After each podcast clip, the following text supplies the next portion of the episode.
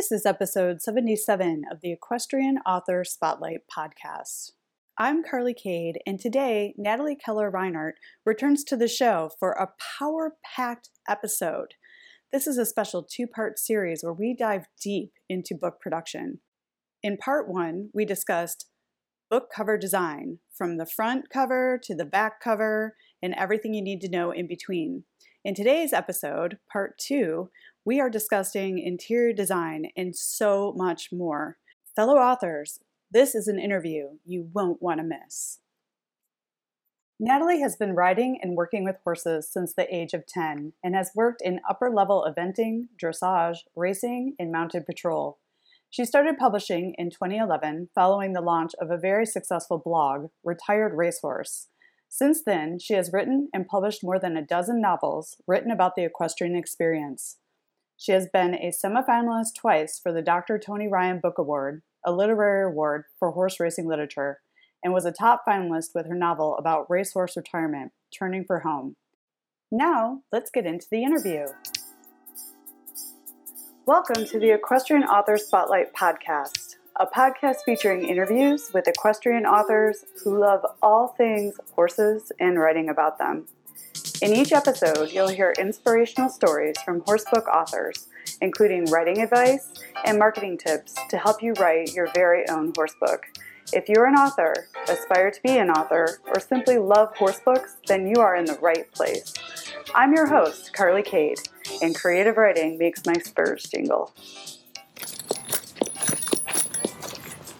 Hi, everyone. Welcome to the Equestrian Author Spotlight. I'm Carly Cade, and today I'm excited to talk to Natalie Keller Again. We're taught this is part two of our conversation about book design. In part one, we talked about book cover best practices, and today we're going to talk about interior design.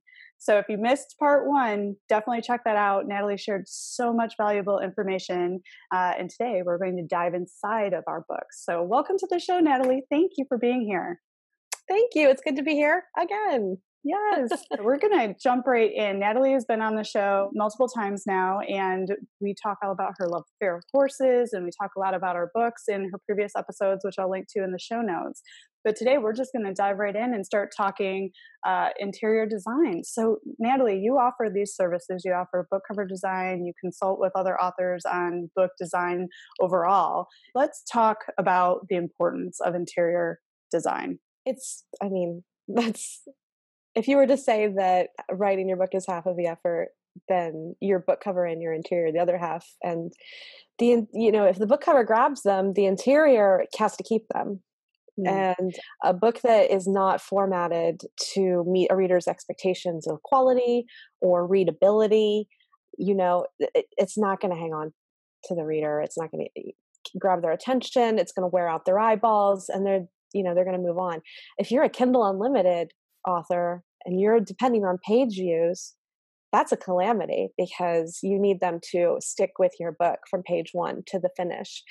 And so you have to approach it with a level of professionalism and and know-how, you know, to make sure that everything is literally the best book that you can possibly turn out. Yes, uh, and because these are literally the pages that your readers are going to be turning, and we want them to keep turning. So, what are some best practices? Let's imagine that we're talking to like a first time author. What are some best practices to consider when you start thinking about formatting the interior of your book? Well, first off, your ebook interior and your paperback interior are not related. Mm. I use two separate files when I produce an ebook and a paperback. That way, if I want to make changes, it's really easy for me to know exactly which one I'm doing. So I just name one paperback file and I name the other one ebook file. Uh, when I am, a lot of people produce the paperback first um, because they swear that that's the toughest one. So it gets all this work out of the way. Since I use two files, I don't look at it that way at all. I generally produce the ebook first so that I can get copies out to advanced readers. That's a priority for me. And it could take me weeks of fluffing around with a paperback that's particularly difficult, um, especially if you're using tables or images or anything inside, which is just a whole other situation. But it can, you know, it can take a while to get a paperback the way you like it. Um, getting back a full proof can take days and days where you're just sitting there twiddling your thumbs. So when you have those two files, it's much easier to say, okay, my ebook looks like this, my paperback looks like that. The the ebook is simpler, but you can complicate it. And I mean that in a good way. Publishers have really stepped up their production of what an ebook looks like on the inside. So you have things like cute graphics at the heading of each chapter. Um, you might even have graphics in, in, in you know page breaks. You know, instead of a couple of asterisks, you could have a flourish, or I have a riding crop design that I've used in some of mine. So there are you know a nice title page, things like that that don't just set your book apart like they used to, but at this point they make your book look professional. Mm you know, where you open them and you go, oh, they put some effort into this. It's a treat for the eye. And it just improves the reader experience because they, you know, they see the depth of effort that went into it. They have a little more respect for your words. Mm-hmm. And you were saying in uh, our previous conversation on book cover design, you talked a little bit about interior design a, a bit, and you touched on paragraph length and page break and chapter length. What would you tell another author to consider when they're looking at this? Is there a particular way that's like a best practice in in formatting paragraphs and chapter length or is it sort of up to you but mm-hmm. making sure it's readable for your readers yeah the thing about ebooks one thing I, I, tell people that have really specific expectations about font and, and text size and things like that is to a certain extent an ebook is a choose your own adventure for the reader because depending on the reader that they use, they have many different font options, size mm-hmm. options. And so they might want to read it in Optima and you wanted them to read it in, you know, a serif font. And that's up to them. And it's going to change your breaks. It's going to change, you know, the length of your paragraph, things like that. All things that you might want to obsess over that a reader is really going to make those decisions. So maybe in your paperback, you don't want to have widows and orphans, you know, like one line on it doesn't matter in an ebook. Don't worry about it. It's not your problem. What you can do is improve the experience as much as possible. And really long paragraphs are a great way to, you know, to break it up, give them some white space and, you know, kind of make it easier on the eye so they don't flip a page and go, oh my God, that is a wall of justified text. Hmm. That's a lot to ask of anybody for ebook production, I love to see lots of dialogue. And so, one trick that I use when I do have a ton of just copy, like maybe it's a description or it's a history or something, is I say, Can I make this into dialogue, a back and forth? Not only is it more interesting to read in general, but it's easier to look at on the page. Mm. So, there are tricks that you can use even before you've started making your design in your revision where you can look at it and go, is this going to be hard to read? You know? And how much you care about that is up to you. But sometimes you get a little, you know, this is my book and this is the way it reads. But at the end of the day, if you're going to ask for somebody's money, then it's nice to consider them a little bit in the, in the production. I love that you bring up the aspect of an author thinking about the reader's experience in book design because often it's a new it's sort of a new way of looking at and thinking about your words on the page specifically as an independent author right? You know like when you we're handling and controlling the majority of what happens with our books. So you have to sort of think of not just yourself and not just getting the words on the page but you have to think about the whole project and the reader their mm-hmm. experience with your book. So this is a really great point to bring up that and it's something that an author can look at as they're going through the edits to their manuscripts you know like you said is there a huge wall of text? Can you turn it into dialogue to make it a little bit more readable that would create more white space on the page? Now I, I know that you offer these services and on your website you have some examples of some of the interesting things that you can do with interior design. I know that you have some copies of your books there with you. Can you show us some examples or perhaps the, the riding crop that you use to break up chapters and talk a little bit about including graphics with your interior design because I, I think a, a, lot of authors think about that and this is a reason to work with a professional right but a lot of authors think about adding those sort of elements and it's like oh my gosh how do you even how do you even do that right? Yeah. And you know for me it's i don't have the riding crop in any of my print books right mm. now. I have it in i experimented with an ebook just, mm. and i didn't i don't think i've reformatted that ebook since. I think it's Show Barn Blues. But it, it the way that i format it comes down to setting up rules in the back end of the program. So I go into the program and where it has a section for section breaks, I go ahead and put in a code that says, I want you to use this image every time there's a section break. The image, in this case, the riding crop, is cut from a page of stock photo clip art. Does that make mm, sense? Mm-hmm. So I downloaded a whole sheet of like equestrian type things helmets and stirrups and brushes and blankets and i liked the riding crop and that was one reason i paid for it and also had a bunch of cute little horse motifs and so i bought that and then i was able to cut those out in photoshop and then isolate them create a transparent image and put that into the back end of the program i use which is scrivener.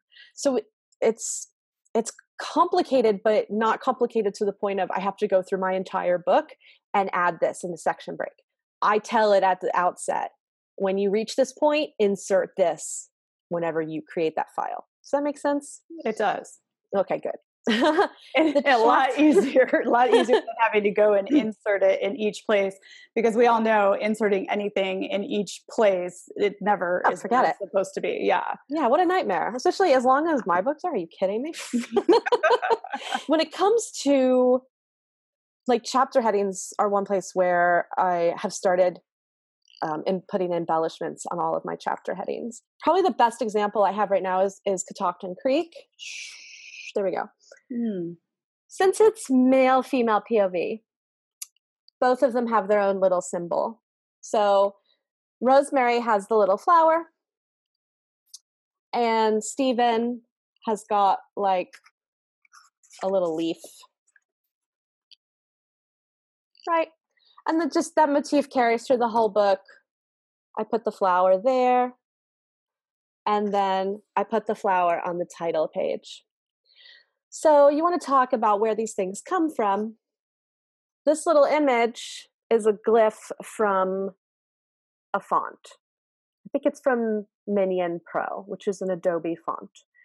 And there's a way in photoshop to pull out all the glyphs which are the little symbols and mm-hmm. look at them there's also other ways to do it. I do not know what those ways are because I work in Photoshop.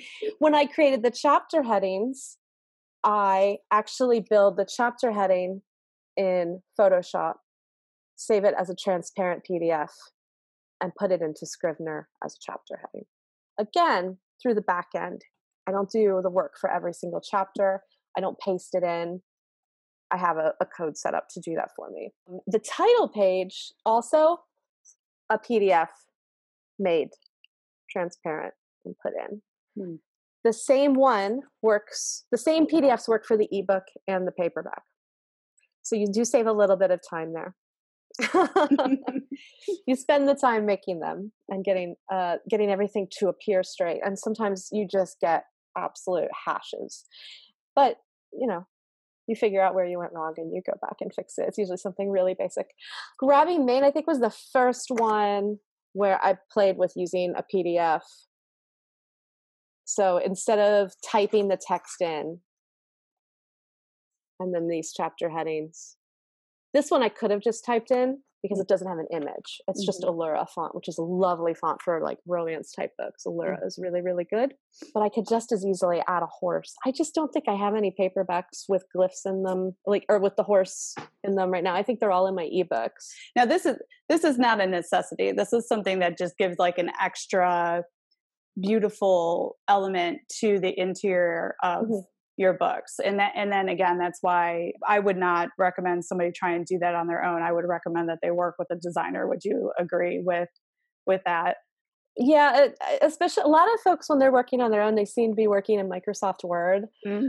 and that is a nightmare in and of itself. Microsoft Word is not designed to create book interiors. It's not mm-hmm. what it's mm-hmm. for. Mm-hmm. And so I work with purpose built programs and they have learning curves, but if you can learn them, you know, if you, I use Scrivener. A lot of people are terrified of Scrivener, mm. but I've been using it since 2014. So we're in it for the long haul.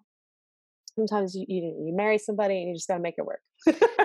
so Scrivener and I are very in a long term relationship, and I've figured out a lot of things, and this is one of them. You can do it. There's a tutorial if you felt mm-hmm. comfortable. Mm-hmm. You could look up the tutorial for chapter heading images, and you mm-hmm. could make it happen mm-hmm. for sure. But it's gonna take you some time. So again, like I said when we were talking about the covers and graphic design and tools for that, you have to weigh your time spent learning something against how often you're going to use that education.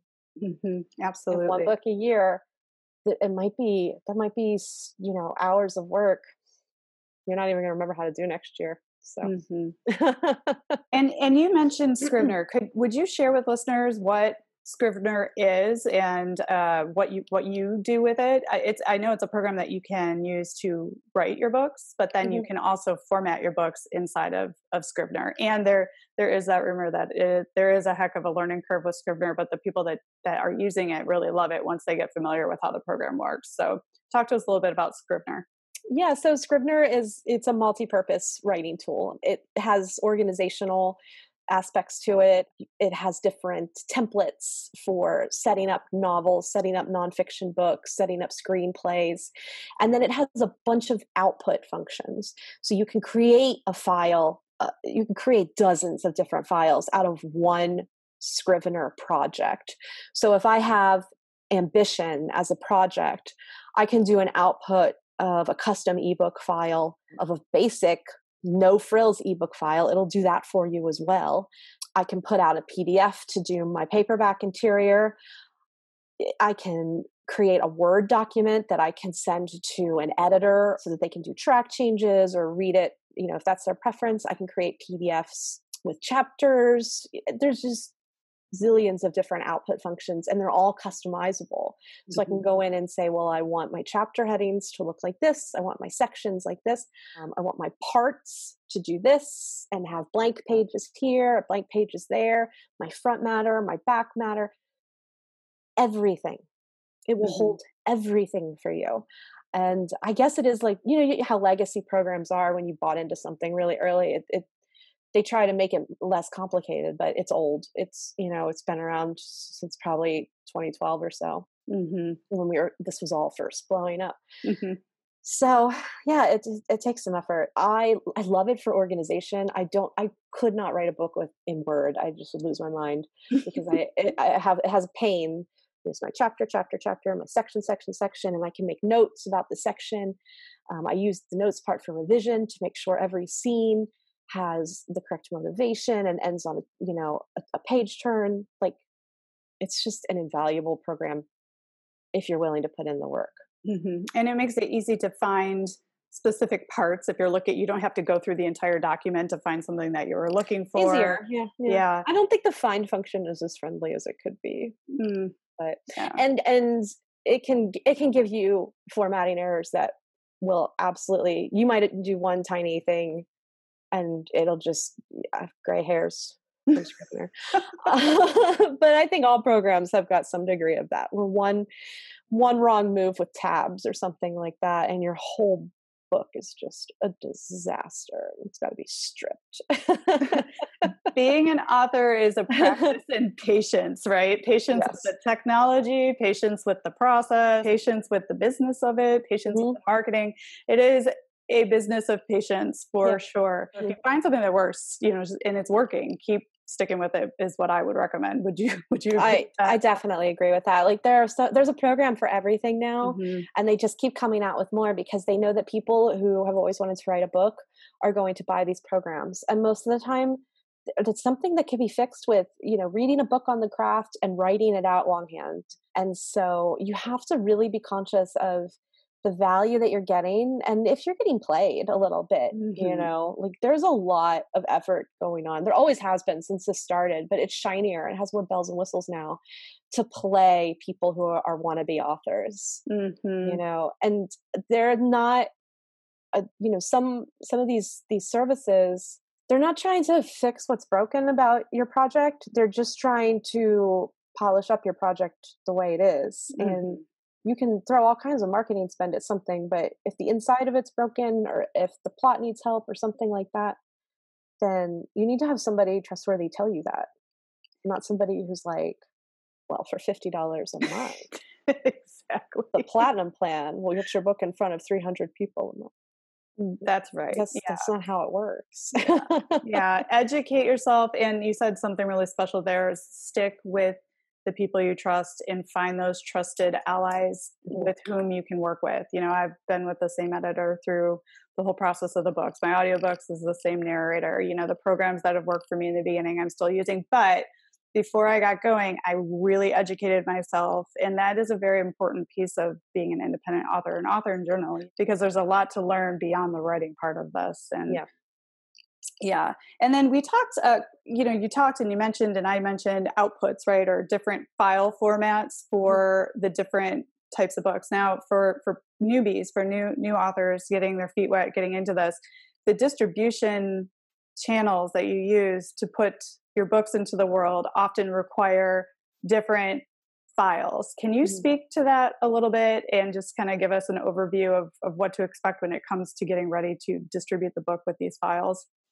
yeah, and you know, I think a lot of us are going to use uh, KDP's you know um, functions to sell our books and you should because they're free. It's really important you know courses for horses. You need to put in a file that is best at what it's doing and i think it'll take like eight different kinds of file formats for your ebook.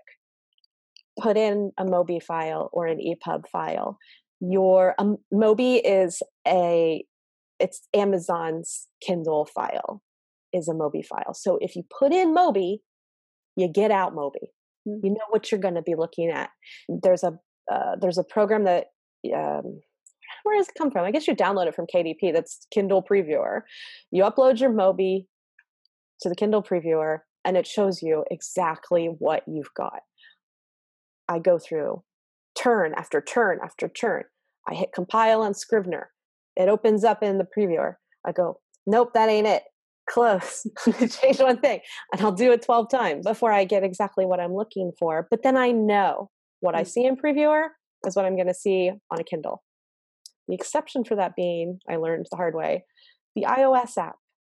The Kindle app for uh, for iPhone is broken and it's going to stay that way. So when you upload a Mobi um, and look at it on your Kindle app, and it looks terrible. It's it is what it is. Look at it in the previewer and don't worry about that. It's just you can't you can't help it. Apple and amazon don't like each other so it's not going to be fixed. Mm-hmm. for book files the most reliable file in the world is a pdf a pdf does not change. Pdf won't lie to you. Pdf wants you to be happy. You're going to get sharp edges. If you're using uh, graphics in your chapter headings they're going to you know they're not going to be pixelated.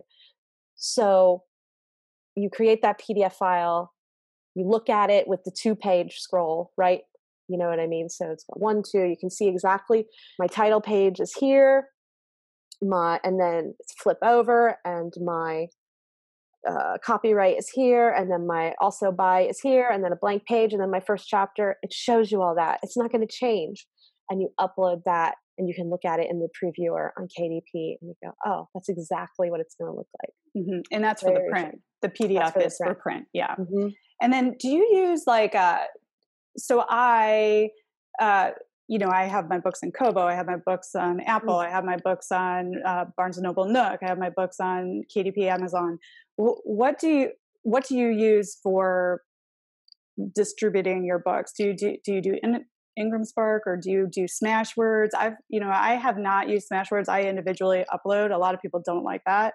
Like what is what is your recommendation? Because you want books to go wide if possible because it's different income streams and mm-hmm. people read in different places. So what are your thoughts on that? So I'm not wide now.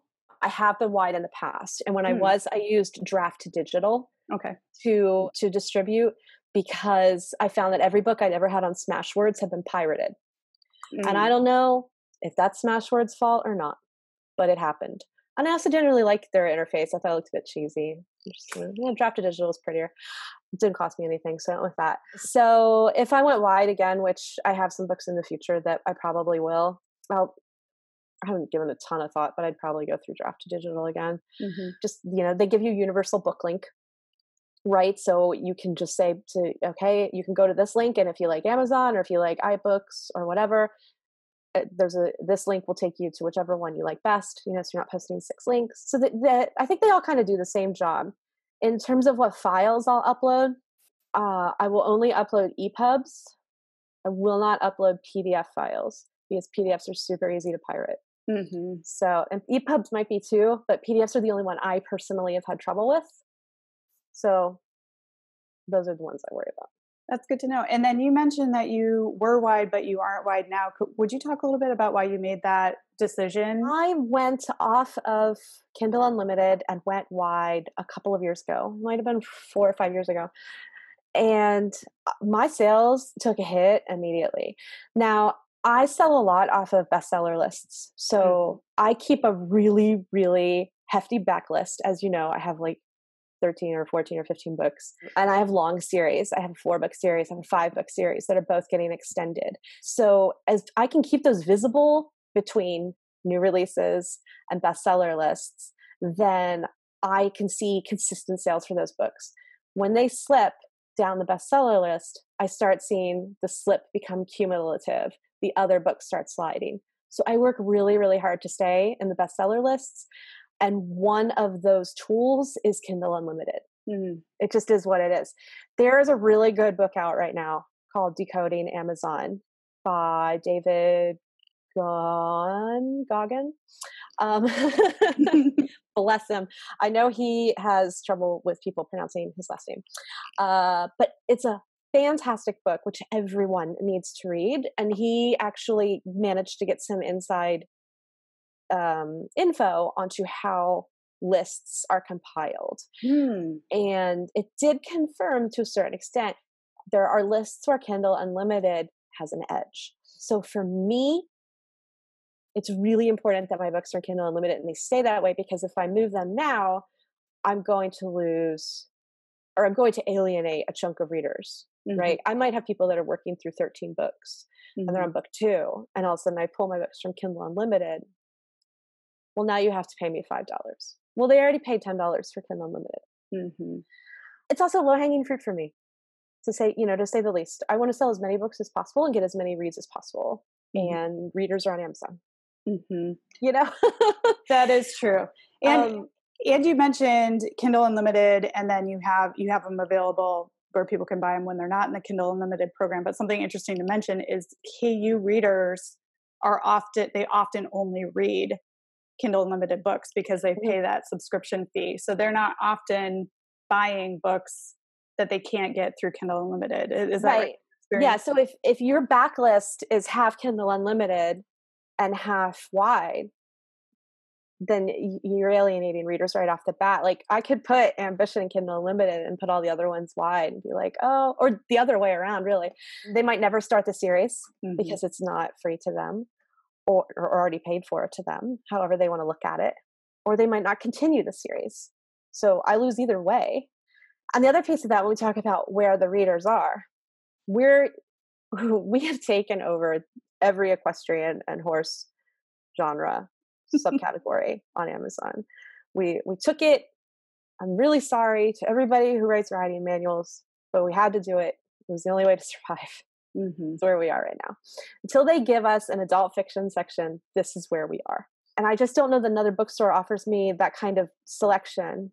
And for me, a list of 50 really well produced horse books by, you know, 40 or 50 authors is going to go a long way towards keeping readers coming back to that page Mhm. rather than three or four. Absolutely. So I'm in I'm just I'm in a bigger I just I like I they're not competition in that sense. They keep bringing people back. Mhm. Because people who like horses want to read books about horses. Yes, mm-hmm. absolutely. So if there's a wider variety, they're going to keep coming back and seeing what's new. And mm-hmm. then particularly with you, you know, you have decided this is your year that you are going to really i mean you have a big backlist backlist is really important about you know when it comes to making income for an author but you have really committed to taking on your author career to a whole new level this year. I mean, you've re- you've already released two books. You're working on a new series. You've got a lot mm-hmm. going on. So, you know, talk to us about where you are with your author career and and and what you know how you're committing full time. And then, you know, you said the importance of the bestseller lists. So, how are you making that all work for you this year in your author career? I don't know if I'm making it work, but I'm definitely doing a lot of work. it's a tightrope for me. I'm a person who has a lot of ideas and I want to write all of them. And all of them tend to turn into series because people like the characters and they ask for the series. Mm-hmm. So I have, you know, this year I released Grabbing Mane, and patrons told me right off the bat when they read the book, the members of my Patreon read the book well before it came out. In fact, they read a different version of the book I actually published. Oh, wow. They told me early on they wanted to read a second one. So I made sure the ending was open for a second book. Mm-hmm. And then I just went ahead and put in the back matter hey, there's a second book coming. So that was that series.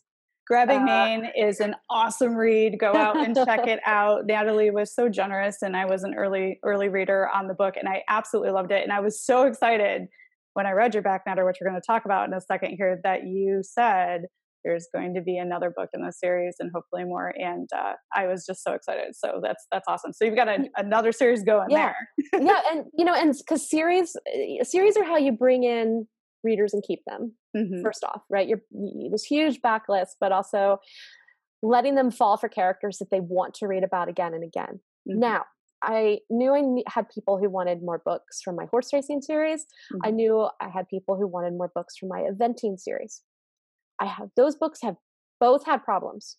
The first book in each of those is really old. I don't think either of them are great like read through candidates. Meaning the person reads the first book and 70% of the people that read the first book read the second book. Mm-hmm. Neither of them are like that. Ambition is a wildly popular book, but it's also just really divisive because the character is a very specific kind of anti character, anti heroine. And a lot of people don't get past that, which is that's fine. She is who she is. I had to do it. She was way worse in the first draft, people. uh, and so the entire series is her growing as a human and becoming a human, essentially. But the read through on something like that isn't always the best. So I said, okay, my mainstream of income is a book where not everybody reads through. Mm. I need a sixth book, but it's it is problematic as my tent pole. Does that make mm-hmm. sense? Mm-hmm. Then my other one, my horse racing series, the first book is my is my first book it's again some people's absolute favorite book of all time but it is a very specific book it is it is very literary in nature it is very sad it's horribly sad i um and i meant every word of it um and it's not sad like oh all these horses die like a horse dies but it, you know it's important but like it's sad just from um a personal growth place it has a happy ending but it's you know it's hard to get there um so it wasn't an ideal first read for that series either. Mm-hmm. So that's a really awkward position to be in. So what I decided to do this year was a Grabbing Mane, you know, so a whole new way to bring people in. I'm a better writer than I was in 2011. Mm-hmm. And it just comes from practice, right? You know, yeah. you're, speaking to things from the business side of being an author who's been at this for mm-hmm. a while. You know, like first books, first series like it's it's a learning journey you know and, and then you start to realize these things and and you're like expanding and broadening who you are as an author and we all get better with time right so you spoke to mm-hmm. very very specific things so you're broadening Grabbing Mane new yeah. audience and then um, and then i'm writing uh my next book out will be a prequel to the head and not the heart mm. which will be a full length book that takes place before the action in that story and so that will hopefully bring more people in to enjoy that series i haven't quite decided what i'm going to do with the head and not the heart i'm considering just doing a full rewrite on that and Mm. just having two books and taking that out of the series. I don't really know. But you know what? You can do whatever you want. You can take it out, you can leave it in, you can put it back in later. Mhm. It's your book. Because you're an, in- the power of an independent author, once again. Exactly. Yes. and then you know and that also kind of led me to let me explore some other wider options wider audience options and that was where the Catoctin Creek series being a romance came in was just to make it a little less specifically equestrian and try to reach a different audience Mhm. those were my pivots for 2020 my decision was literally start a new series fix two series oh and start another series that's a different category Which is brilliant. And the nice, the nice thing, and a lot of work, the nice thing about the new series, the, the romance series, is you're going to bring readers who love your books with you because they enjoy your writing, but then you're going to be able to find a whole new uh, group of people in that genre that are going to enjoy your books that may cross over and read your others. So it's a nice Right. magnet to bring people in. Now, my question is, how are you how are you managing your time in order to get this many books written and out and moving forward? Like, you know, are you what are you doing? Are you doing anything special to make this happen, or are you just darn committed? I think it's more about what I'm not doing, Mm, which mm. is anything. Uh, I'm in, you know, I I have really specific geographical things keeping me in my apartment pretty much all of the time, and some stuff going on with my barn um, where they were moving house in the middle of summer and everything like that. So even when quarantine, like lockdown, lockdown ended, my life didn't change like at all. For one thing, Florida had an insane not outbreak. Outbreak is not even a big enough word, but Florida became like the epicenter in the world Mhm. of COVID 19. So I really wasn't leaving my apartment to deal with that either. So it's as simple as that. Um, Also, not killing other people is important.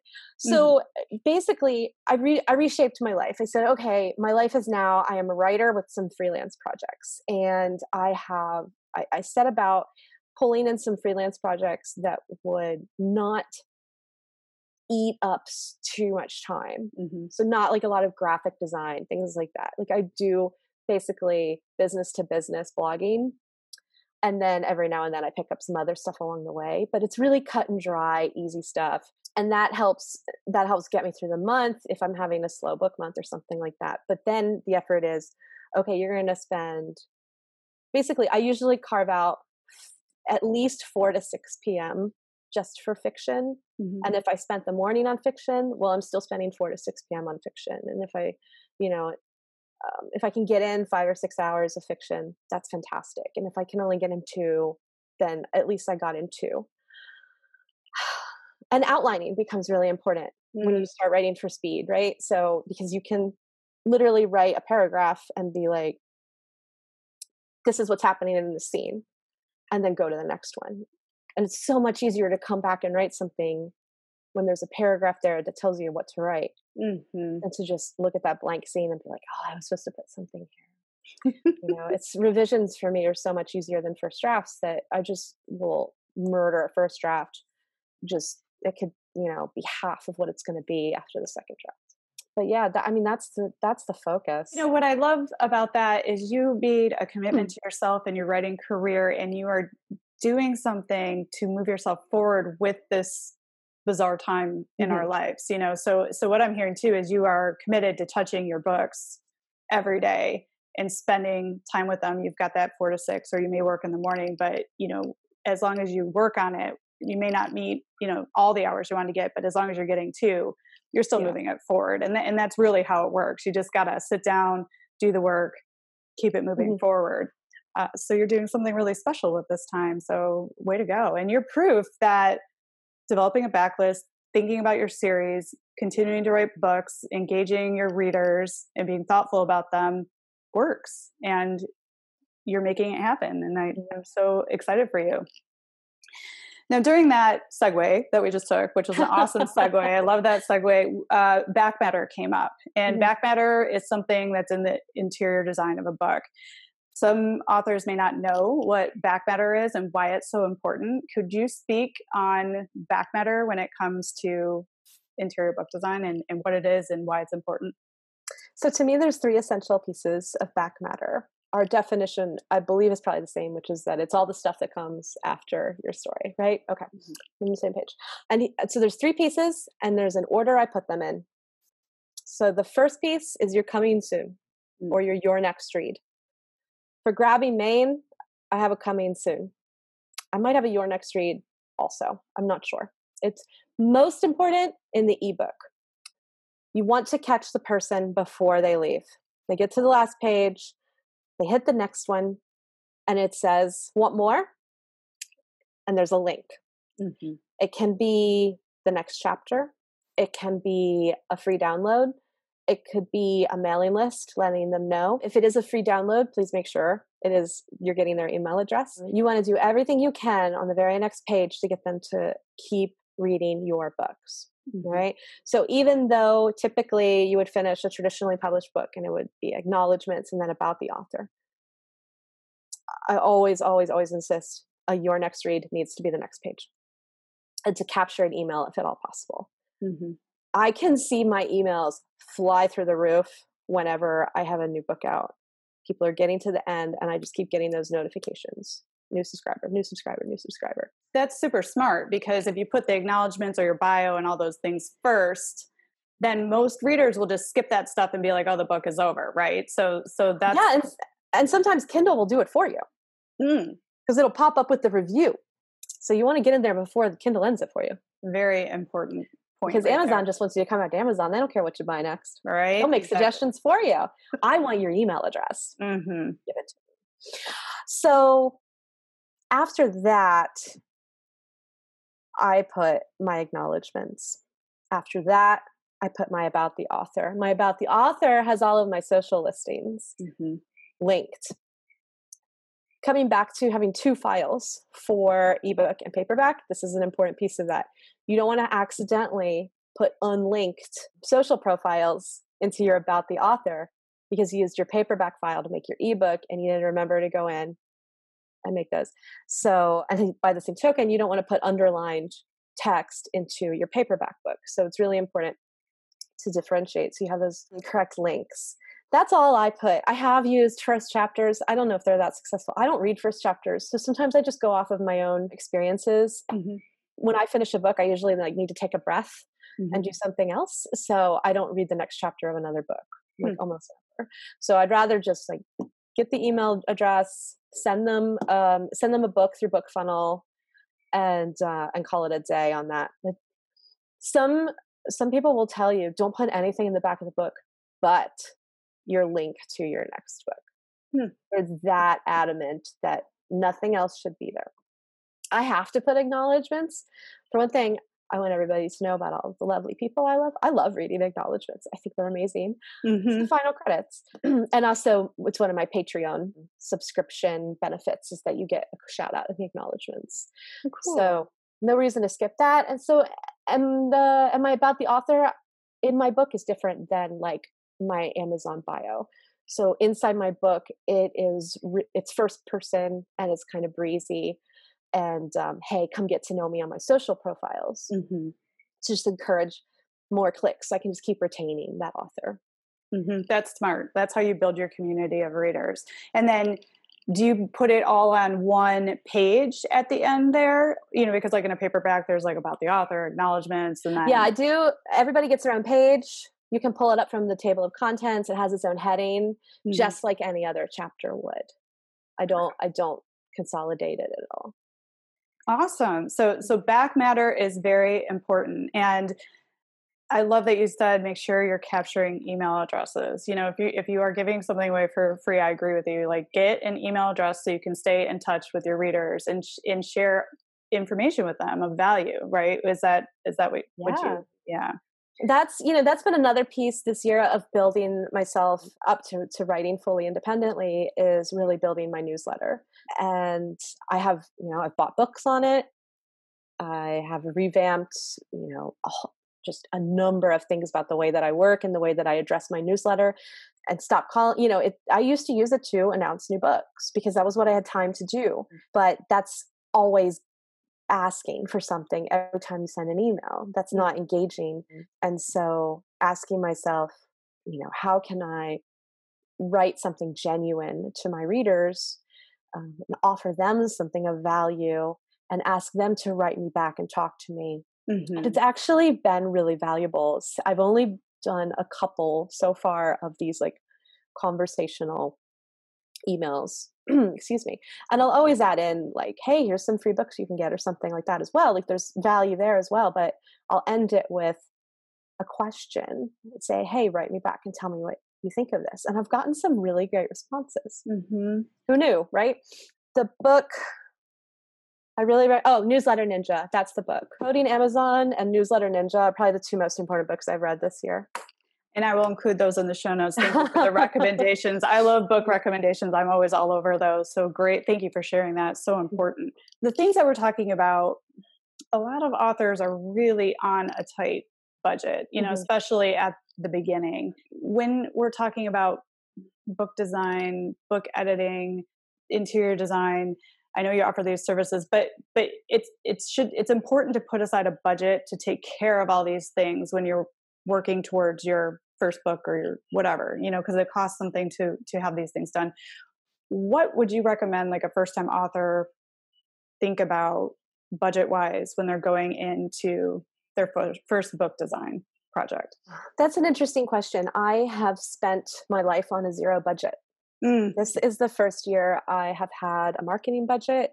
This is the first year i've spent on you know marketing services to help me get the word out like bookfunnel mm-hmm. um, or upgrading my mailchimp for for things like that.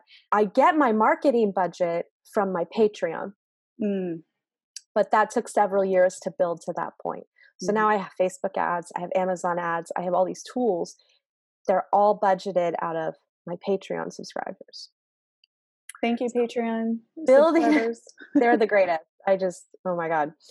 Building a community is so valuable that you might even want to do that instead. Mm. You might want to use your first book to just give it away and just get people to join a Facebook group where they talk to you or or start a Patreon where you you share a serial it's not easy. It takes years. It's it's it's literally been I think I've had Patreon for three or four years to get to this point. But I have this amazing, dedicated, fantastic people that I know will give me great feedback on every chapter of my book. Mm-hmm. That's really far away from what you asked, which is what's the budget look like? You can get a lot out of beta readers and even writing to authors you respect and asking them to read the first chapter or the 10th chapter or whatever and giving feedback. I believe that you can avoid a thousand dollar editor if that's simply not in the mm. budget. Mm. And most professional writing gurus will tell you if you spend on anything, spend on the editor. I have never spent on the editor. That is not where my money goes. Because you married one. I did, but I'll tell you what. I have one book that was that was professionally edited, and and that was Other People's Horses, which was my second book. And somebody, a, another author, did that because they liked the book and they wanted mm. to edit it. Mm-hmm. So you can make friends, mm-hmm. and you don't know what you'll get out of it. Mm-hmm. Especially if you have no timeline, because if somebody says, Hey, I'll look at your book and give you notes on it, you better give them a couple months because looking at a book is not a small addition to your day. no. I do look at people's note books and send them notes back, and I tell them it's going to be a couple months. And they're like, okay, I understand. Mm-hmm. What's another couple months after you've written your first book, which took you years? Right. At, you know? asking for help. Don't ever be afraid to ask for help. There are a lot yeah. of people that are starting out who want to be editors that need their credentials built or their resumes built that will that is really true services at a discount or even free mm-hmm. be able to build up their resume or work with the authors that you know for recommendations right so there are yeah. ways to do this on a on a lower budget yeah it totally they totally are and you know i i say you know talk to somebody that you respect don't be afraid of them because you know it's like you and me having a conversation we work in the same space for years you know it's it's like we know each other already mm-hmm. it's anytime somebody emails me and says hey i could use some advice on my book i give it to them mm-hmm. and sometimes I just read somebody's manuscript for them. It took me a little while, Mm-hmm. but I did. It was, uh, you know, and it was like, okay, here's here's what it is, and here's what it isn't, and here's what I think you should do next. Send me a chapter a month, and we'll talk about it. I don't have to line edit it, and I don't have to charge you a thousand dollars to give you really solid advice because I want you to succeed, Mm-hmm. and I want this community to continue to grow and be successful. Mm-hmm. So I think getting the best way to save money is to network and make friends and offer your opinion on things and ask for advice and just be super nice. Just be super, super nice. right?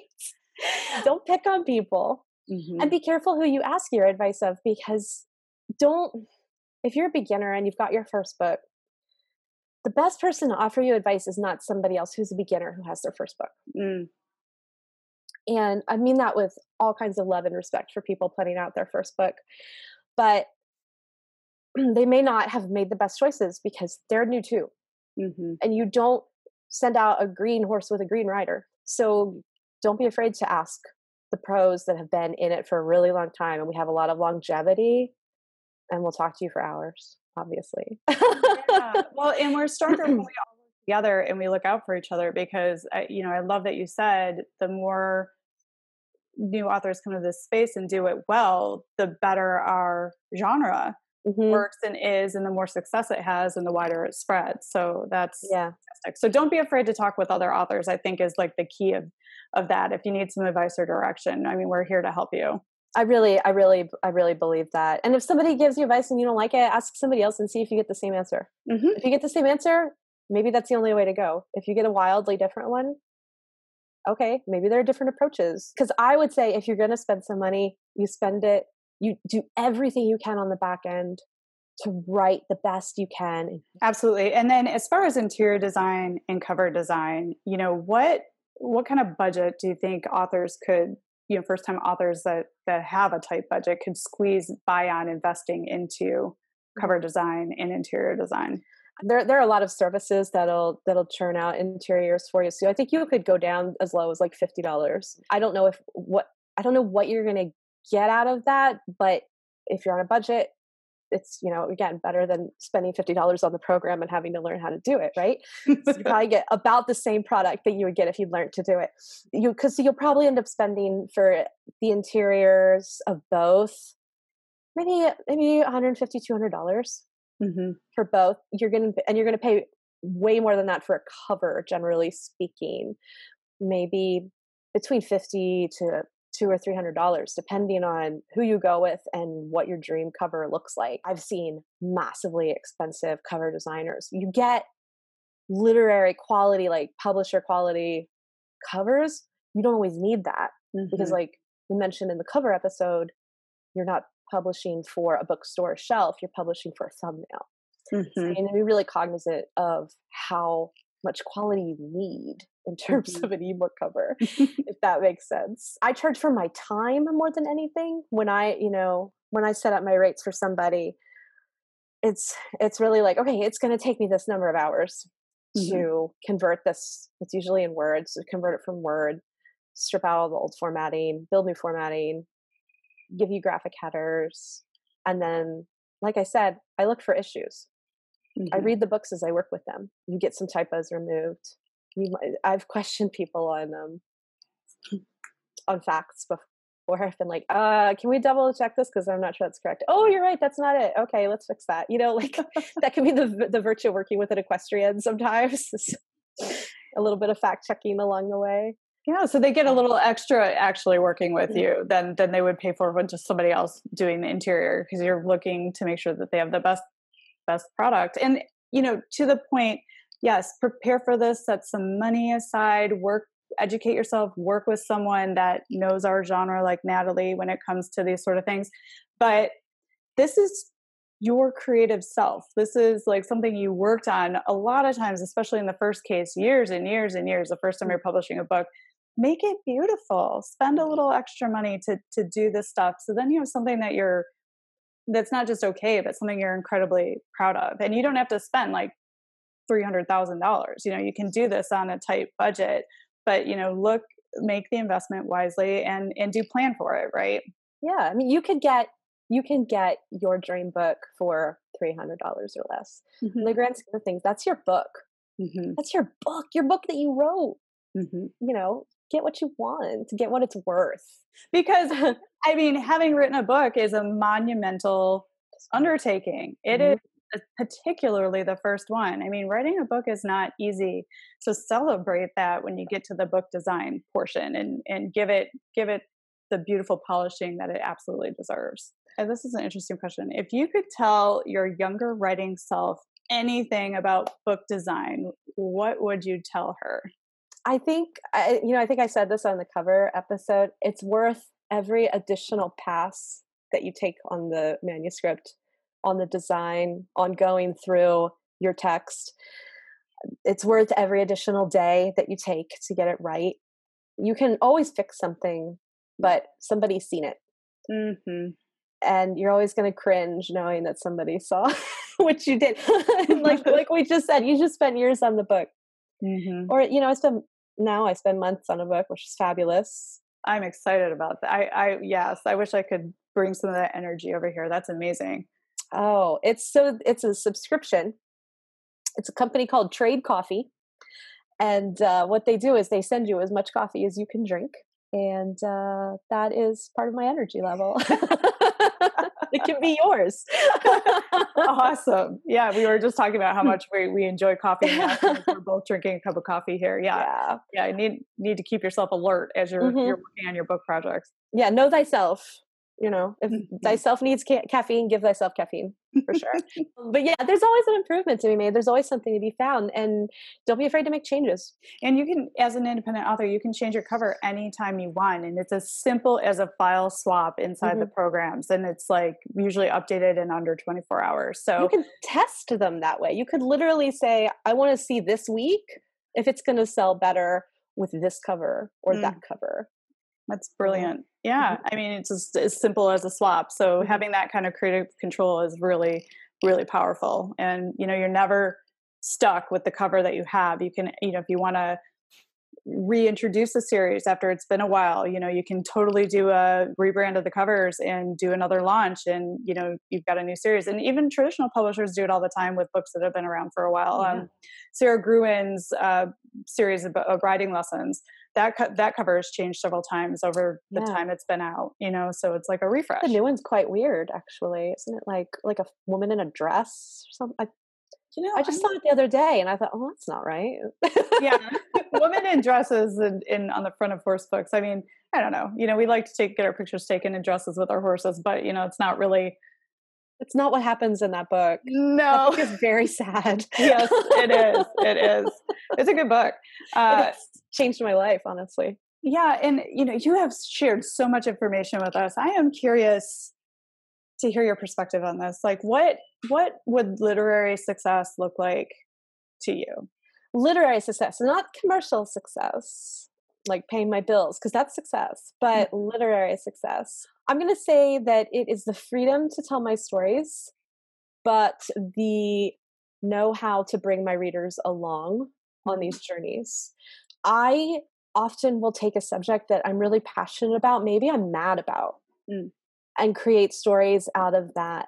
How do I bring readers along to learn and grow without preaching mm. or enraging or rabble rousing or turning people off who don't agree with me?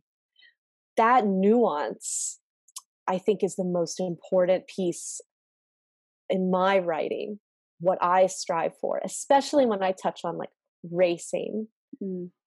The Hidden Horses of New York that touched on all kinds of third rail horse subjects. There were carriage horses, there were police horses, and then there's race horses, and you know, and there's rehoming and retirement issues, all in all in this one book and I have very strong opinions about all of these things and firsthand experiences about all of these things. So I'm coming from a place of, of deep knowledge about subjects which many people come from a place, place, unfortunately, just what they read online and have very negative opinions of.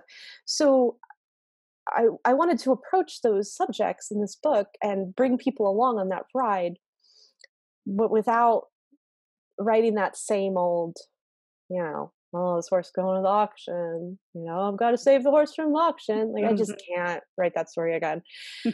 so, so that book, that book was, was a lot of balancing in that, and I feel extremely good about that book. Like every day, I feel good about the Hidden Horses of New York. I think I think that as an equestrian author, that was the first time I said, "All right, this is what I'm meant to do." Oh wow! And and you've been recognized for your work Yeah. on Hidden Horses of New York. You won the very prestigious American Horse Publications uh, Best Book Horse Book Award. That's that's huge. Yeah. Congratulations! Thank you. That was that was a that was a fantastic thing. You have been so gracious with with your time. I've got one final question for you before I let you return to your day. Has anything happened or bloomed for you since becoming an author that you wouldn't have expected? yeah. Specifically conversations like this. The connections of this community, this equestrian author community, never would have guessed this was Mm. going to happen 10 years ago. I just uh, and and so this year, you know, I've tried to over the past few years. I you know made a lot of connections. Uh, you know, spoke definitely have, have worked closely with you. You know, we have all kinds of projects um, that we've gotten to work on together. So I've tried to extend that to be part of the conversation when somebody is looking for help. Help authors get started. You know, help them succeed on their route. Build these relationships. You know, so that we can all work together and just really make a really successful community that people go, oh right, you know, those horse book ladies, they know what they're doing. Mm-hmm. You know, I don't want there to be anything amateurish about our gang. We are on top of all things at all times. And um I I didn't see that coming. That's it's amazing. It's amazing. Oh, it's it's so exciting. and well, and thank you for sharing your knowledge and being there because you were in the you were one of the very first people in this genre making this thing happen and you Mhm. blazed the trail for me for a lot of other authors to come on board and i think that there's always this like oh i'm scared to reach out to the people that have been there before me Right. but you know we are proving that we're accessible and we want to help people and we are building a community and we are not each other's competition and you know thank you for all the cool things that you've been willing to collaborate on with me and thank you for being on the show and sharing your knowledge. Thank you for putting together an offer where you can help other authors with their book design. Speaking of which i'd love if you would give mm. the details of what you offer and where people can find your services.